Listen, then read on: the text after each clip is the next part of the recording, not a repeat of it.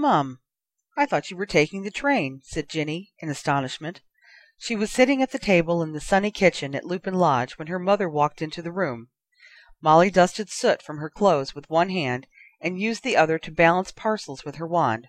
Ginny looked behind her. "Where's Penny?" "She's feeling a bit sad to day," replied Molly with a meaningful glance, placing several packages on the table.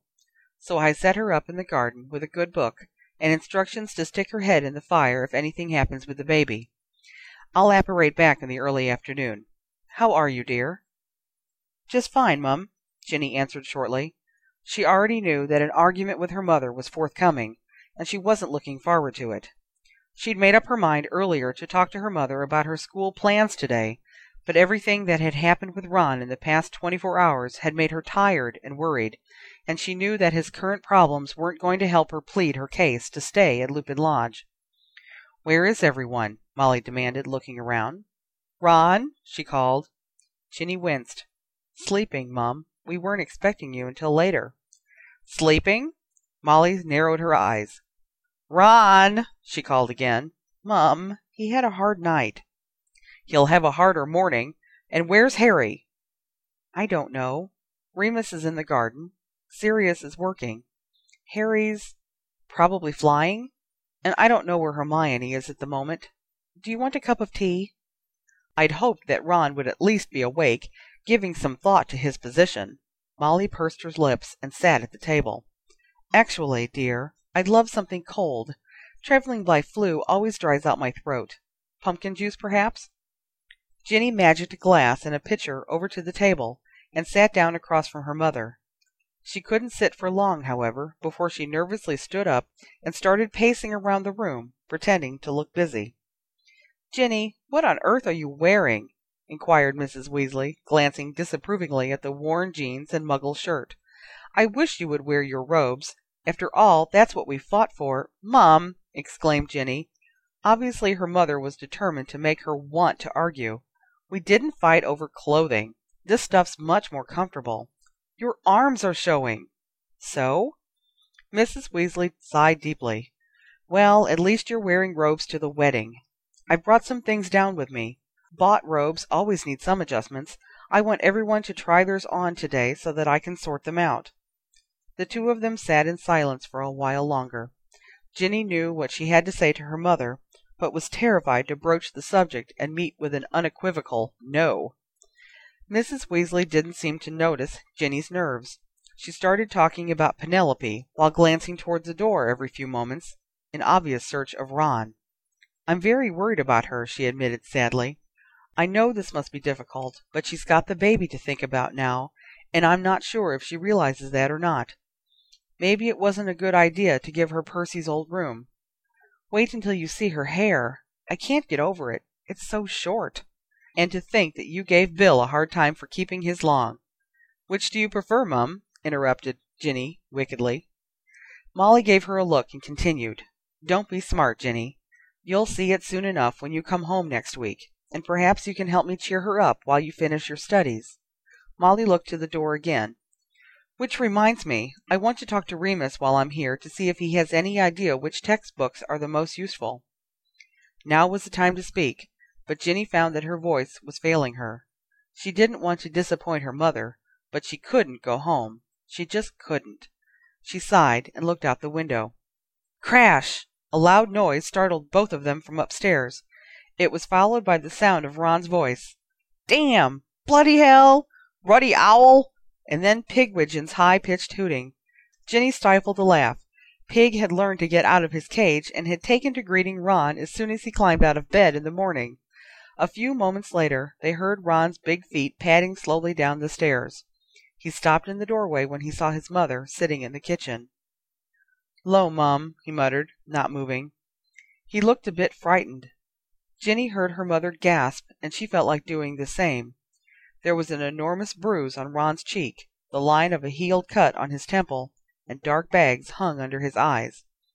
"Ron," Molly breathed anxiously, "look at you! What what how how could you get yourself involved in something like this? Did you ever stop to To Ginny's surprise, Ron held up a hand and said softly, "I know what you're going to say, Mum. I know the whole lecture. I'm sure you've talked to Dad already, so you know what really happened." He winced. "My head hurts," he muttered. Ginny smirked at him. He certainly did know how to play it for sympathy. Molly sighed loudly and approached her son. She reached up to look more closely at the cut on Ron's face, and he flinched slightly as she softly pressed her fingers against it. "Have you seen a doctor?" she asked much more quietly than Ginny had anticipated. "No," Ron answered, wincing a bit as his mother probed at the wound. "Hermione put something on it last night before I went to bed. Ow! Mom!" Ron pulled away from his mother, exasperated, and said, "It's okay."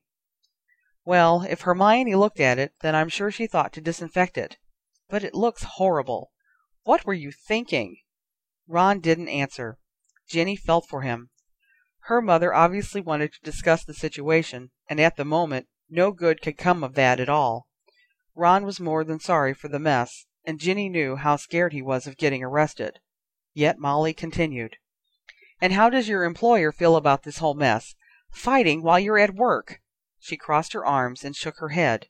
"It doesn't exactly look good to start your first job in this way, does it?" Ginny saw Ron close his eyes and take a deep breath. She stifled a laugh. The situation wasn't funny at all, but she couldn't help wanting to warn her mother that if she didn't leave Ron alone, he might punch her as well. "It's nearly eleven o'clock, Ron. You should really go upstairs and get dressed." "I'm dressed." "Still, there are young women in this house. You should dress properly before you come downstairs." "I'm wearing clothes." "You're wearing pajamas. Where are your robes?" "Packed. In my trunk," said Ron, picking up a piece of toast. "I wear these everywhere. To work, to the pitch. In fact, I think I'll wear them to the wedding." "Well, if this were my house, you'd be wearing your robes every day. It's a sign of respect. People have given their lives so that we can continue to live the way that our kind have for thousands of years. Ginny rolled her eyes at Ron to indicate that this topic had already been discussed. "Robes have nothing to do with being magical." Ron grinned as much as he could manage. "Ancient wizards didn't even wear robes, Mum." Molly opened her mouth as if to protest, but before she could say another word to Ron, Remus walked into the kitchen. Ginny breathed a sigh of relief at the sight of him. With Remus here, she'd be able to talk to her mother without the discussion escalating into a fight. "Ron's absolutely right, Molly," Remus said, smiling. "The early wizards did not wear robes. I'm partial to them myself, but I can understand the younger generation's interest in Muggle clothing. I myself used to enjoy wearing blue jeans while riding with Sirius on the flying motor bike." "Well, Remus, I suppose you are right. How are you, dear?" Mrs. Weasley smiled up at Remus, and Ginny felt a pang of irritation. This was exactly the reason she was not returning home this autumn. Her mother still considered Ginny and Ron to be small children, and since Percy's death she had been more overbearing than ever. Ginny knew that her mother wanted to somehow preserve the feeling of a house overrun with youthfulness, and she probably thought that having Ginny back in her old room would make the burrow feel like home. But Ginny knew that she'd be stifled in the burrow without anyone for company but her parents and Penelope no matter how cozy her mother made it. She hadn't even discussed any of this with Ron. She knew that Ron didn't want to go back home at the end of the summer, and now that he had a job, he had an excuse to stay. Of course, he was of age and could go anywhere he liked, and so was she, for that matter, but it wasn't ever a question of what they were allowed to do. Her mother was very fond of telling them that they could do whatever they liked, in a tone of voice that suggested otherwise. Ginny was anxious to see what sort of fight her mother might put up about Ron staying in Stagsden. She looked at her brother hopefully. Maybe he'd say something now and deflect some of the attention away from her own announcement. Hermione entered the room and Molly rose to give her a hug. Soon they were chatting about Hermione's impending adventure in Cortona. Molly was concerned for Hermione, but, Ginny noted, seemed oddly supportive of her choice. "You're a smart girl, Mrs. Weasley said brightly, and then frowned as she turned her attention on her son again. "Any thoughts as to what you'll be doing at the end of the summer?" "Expect I'll keep working," grumbled Ron, instantly sounding defensive. Ginny couldn't help thinking that she hoped Ron would be free to work at the end of the summer. There was no telling how Draco Malfoy might blow the whole situation out of proportion. "Well, yes? At the pub?" Where else?" "Oh, I don't know. I thought you might want to come home and see about helping your father at the ministry." "Doing what?" "Whatever it is that you're good at, dear."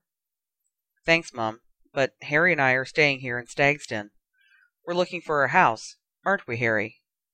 Everyone's head turned to face Harry, who had just entered the room, his firebolt slung over his shoulder. Ginny saw Ron wink at Harry and guessed that this plan had been hatched in Ron's head exactly ten seconds earlier. Harry nodded, placed his firebolt in the corner, and sat down at the table as well, looking extremely tired. Ginny couldn't help watching him. His eyes flitted out the window and toward the Lewis Manor every five seconds. She knew he'd gone half mad about what was happening with Malfoy. He'd gone stark white, last night, when Hermione had told them that the MLES was in the house for Ron. Harry had tried to push past her and go downstairs. It had taken Hermione, Ginny, and Remus to talk him into staying out of it, and in the end it had been Ginny, mentioning to him that the Daily Prophet was also in the living room, that had sent him back to his bedroom to brood alone. "A house?" Molly asked sharply. "Here in Stagsden? With what money?" "Mum, how many times do I have to tell you that I've got a job?" Ron's face was getting redder, and Mrs. Weasley's eyes were screwed up into tiny beads. "At a pub! How can you afford a house? And who knows what you may have to pay to get yourself out of trouble?" Ron ignored her last comment. "I'm a good bartender. Besides, we'd only be renting. Harry doesn't have a job." "He will soon, and anyway, he's independently wealthy. Aren't you, Harry?" Harry shrugged and poured himself a cup of pumpkin juice. Ginny looked at him closely. The thought of Harry as wealthy! He just wasn't. It didn't matter if he was. "Ginny'll be home to baby anyway, so you won't have to worry about me," said Ron wickedly. Ginny kicked him under the table. This did seem to calm Molly down a bit, and she smiled indulgently at Ginny. Then she turned to Remus and said, "Yes, now, Remus, dear, I was meaning to ask you about textbooks." Remus cleared his throat loudly and looked over at Ginny. Ginny's heart was beating rather frantically in her chest, but she took a deep breath and said, "Actually, Mum, I've been meaning to talk to you about that." Ron whistled under his breath, while Molly looked expectantly at her daughter. "About what? Textbooks? Really?" Molly sounded pleased. "I'm glad that someone in the family has been thinking about their future." Ginny couldn't help but smile at that. She could use it in the impending argument. She took another deep breath and went for it. "I am so relieved to hear you say that, Mum," she started sweetly, "because Remus has offered to give me lessons this year here at Lupin Lodge, and I know that'll be a burden off your shoulders, because Remus is a trained professor, and it's really a wonderful opportunity." Molly Weasley's face had turned quite pale. She stared at her youngest child in astonishment, then turned to Remus, still keeping one eye on Ginny. "Now, Ginny," she said steadily, "you don't want to inconvenience Remus. I'm sure he has other things planned for the year, without having to teach you as well. Actually, Molly, it would be wonderful practice for me." Remus gave her a disarmingly apologetic smile.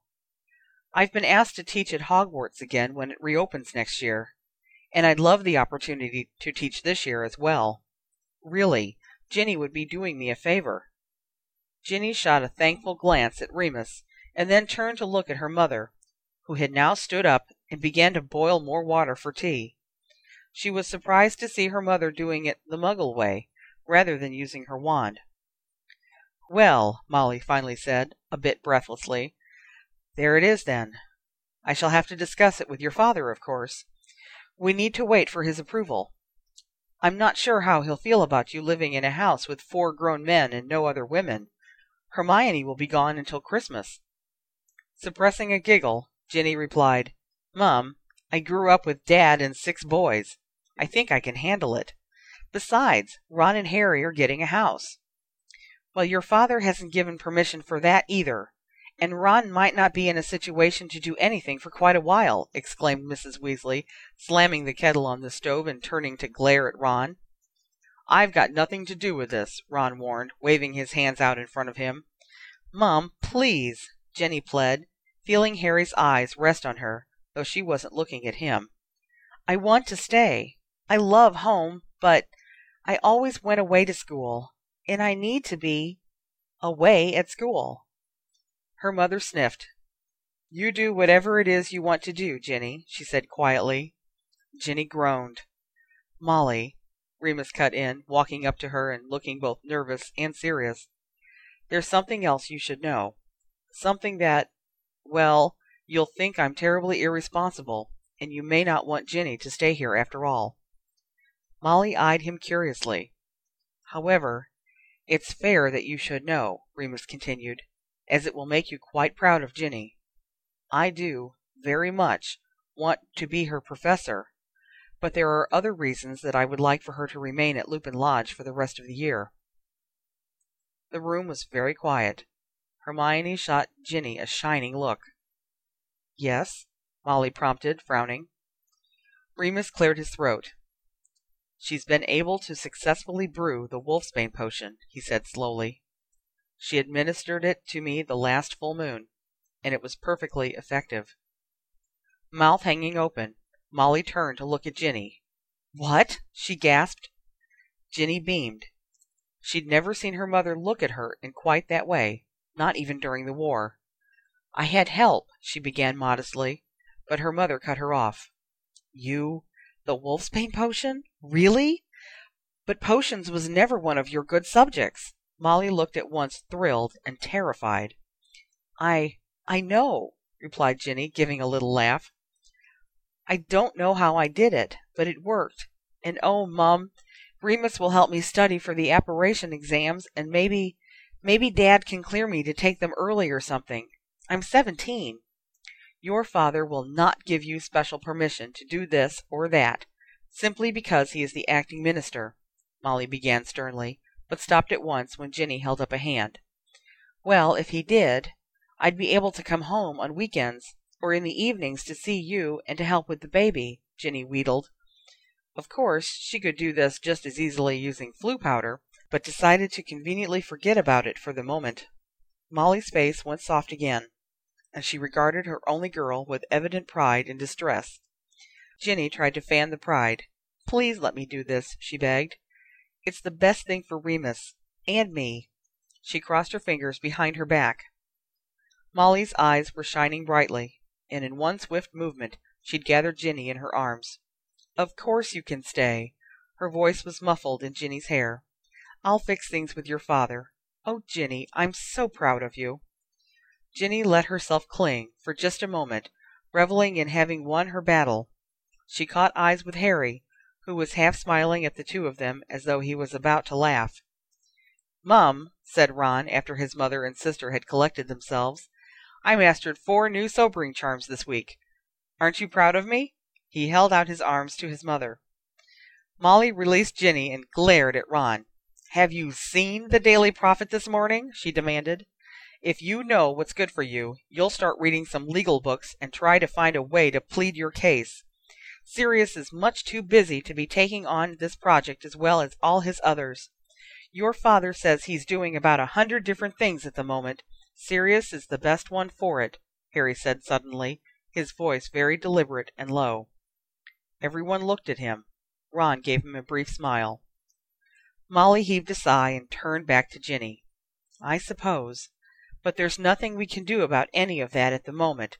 So let's go upstairs and try on those robes. No, boys, she said shrewdly when Ron and Harry made for the door with the firebolt between them. Don't even think about wandering off. You'll need to try on yours as well. Go on, get yourself upstairs. Get them out of your trunks. Ron rolled his eyes. Harry shrugged, but they both went for the stairs, and Hermione followed, with Ginny at her side. Satisfied that she would get to stay with her friends, and trying not to think too hard about Ron's predicament, Ginny let her mother fuss over her robes and hair as they all prepared for September first.